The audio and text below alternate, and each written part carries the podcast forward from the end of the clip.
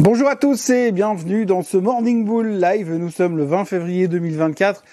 On va essayer de faire court ce matin parce que je vous avoue que j'ai pas grand chose de plus à raconter qu'hier puisqu'on attend toujours, eh ben, grosso modo, euh, les chiffres de Nvidia demain soir, les minutes du FOMC meeting demain soir. Et puis, on se pose toujours la question de savoir si les taux vont baisser cette année euh, ou pas. Et là, on est en train gentiment de passer, dans le cas de psychologiquement se préparer à l'éventualité d'un ou pas.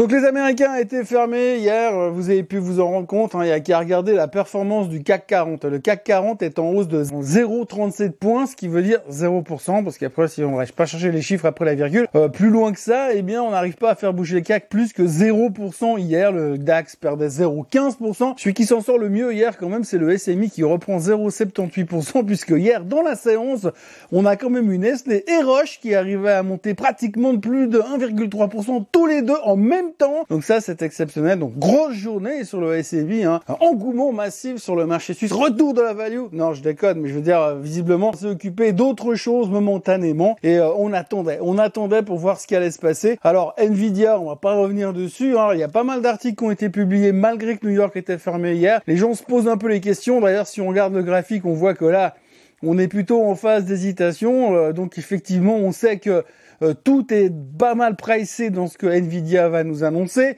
Euh, la moindre erreur au niveau des publications, au niveau des déclarations post-publication pourrait engendrer quelques prises de profit. On sait que Nvidia aujourd'hui euh, détient entre 98 et 99% du marché du GPU, donc ils sont plutôt majoritaires et c'est vrai que on voit mal quel est le potentiel sur ce secteur-là, en tout cas prochainement. Mais c'est vrai qu'on connaît la manière dont le CEO peut communiquer et venir nous haranguer ou haranguer les foules pour dire les gars, ça va être génial, wouh Et donc du coup, forcément, ça peut encore pousser à la hausse. Hein. Les targets sont relativement élevés, toujours sur Nvidia. Les gens sont extrêmement optimistes et les targets sont bien plus hauts que là où nous sommes. Donc tout est possible. Hein. Alors vous me direz oui, c'est un peu des paroles de Normand. Oui, c'est vrai. Alors sur, une bonne nouvelle, ça peut continuer de monter. Et sur une mauvaise, il peut y avoir des prises de profit Nvidia peut baisser, mais ça, on aura le temps d'en reparler ces prochaines heures, puisque après la clôture de mercredi soir, on aura les chiffres, jeudi matin, on aura le temps de décortiquer la chose, mais c'est vrai que pas mal de gens s'interrogent,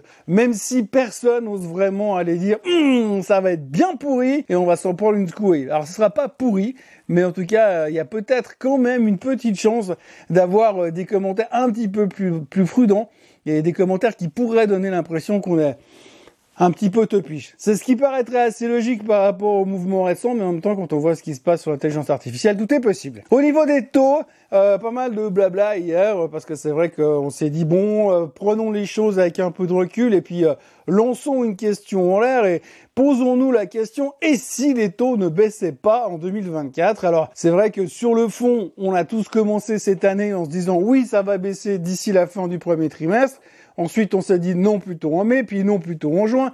Et là, on fait déjà des projections en se disant mais que se passerait-il si par hasard les taux ne baissaient pas?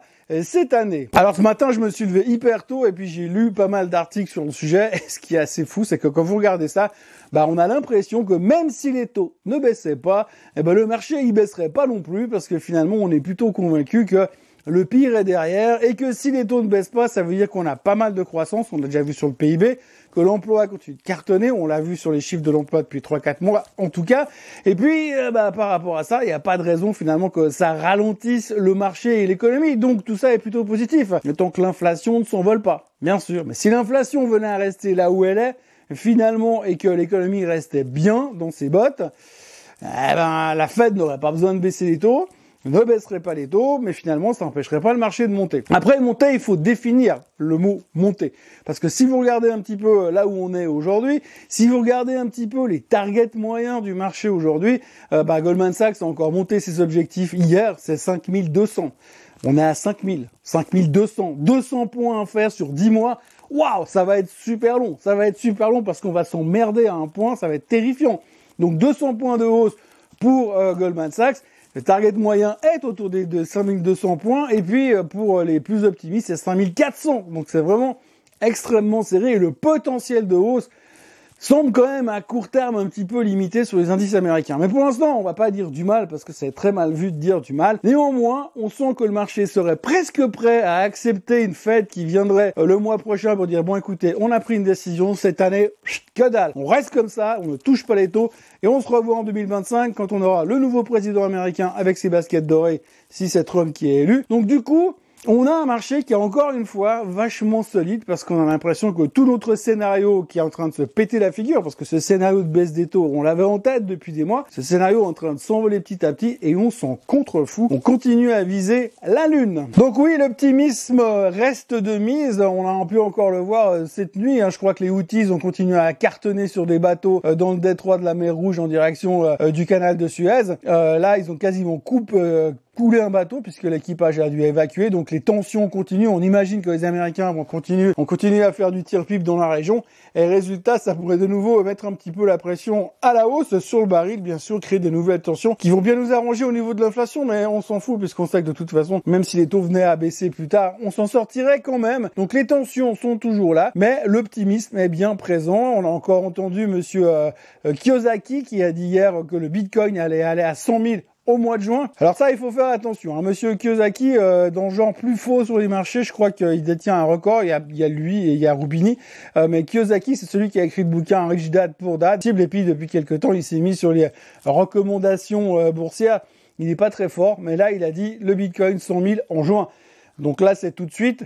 Euh, bah, ce serait bien, ça nous occuperait un petit peu pour ces prochaines semaines, puisque de toute façon, on a plus que 200 points à gagner sur le S&P 500. Autrement, euh, il faudra retenir deux trois petites choses. On a UBS qui a downgradé euh, massivement Thales euh, en France hier parce qu'ils pensent que par rapport à, aux fusées de Elon Musk, ils ont aucune chance. On n'oubliera pas de regarder les chiffres de Walmart et de Home Depot qui vont sortir tout à l'heure avant l'ouverture. Et puis, on regardera aussi attentivement deux trois articles et deux trois commentaires de la part des autorités américaines qui commence à dire que le niveau d'exposition aux dettes pourries aux États-Unis, surtout dans le domaine de l'immobilier, sont en train de prendre l'ascenseur, on en a déjà parlé, mais qu'aujourd'hui, ces dettes immobilières pourries ne sont même pas baquées suffisamment par les réserves des banques concernées. Donc, euh, je ne sais pas comment il faut interpréter la chose, mais en tous les cas, même si le marché aujourd'hui sont en contrebalance cette histoire de marché immobilier, mais ça reste un petit peu tendu de ce côté-là, et c'est un petit peu comme ça que la crise des subprimes a commencé à l'époque, même si évidemment cette fois c'est pas tout à fait pareil,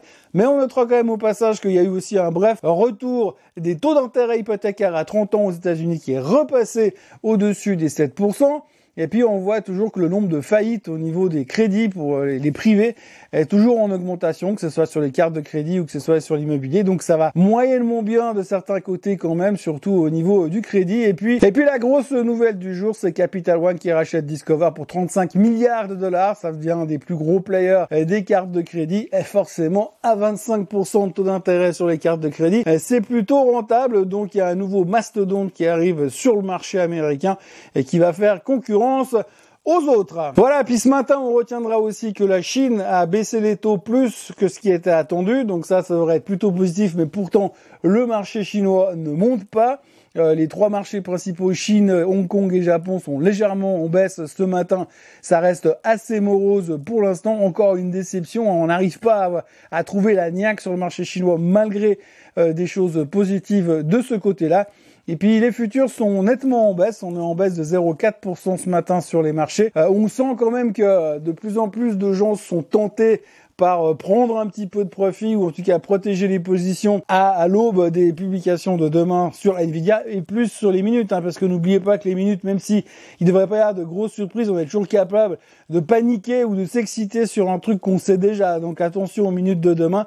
Mais on voit quand même que le marché il est un petit peu plus tendu un petit peu plus stressé à l'approche de ce fameux mercredi soir qui sera donc le pivot de la semaine. Voilà en ce qui me concerne c'est tout ce qu'il y avait à raconter aujourd'hui. C'est très très calme mais les marchés pour l'instant ne baissent pas vraiment non plus.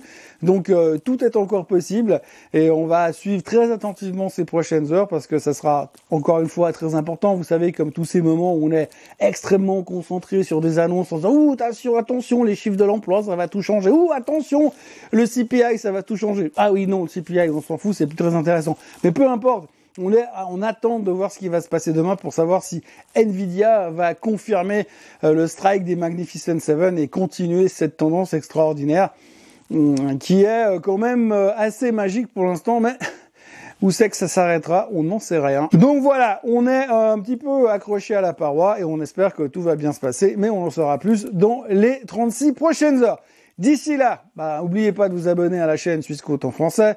N'oubliez pas de liker cette vidéo et de revenir demain. Ça ne veut pas forcément dire qu'il y aura beaucoup de choses à dire demain, mais euh, bah, on se rapprochera toujours un peu plus des résultats de Nvidia. Bonne journée à tous. Bye bye.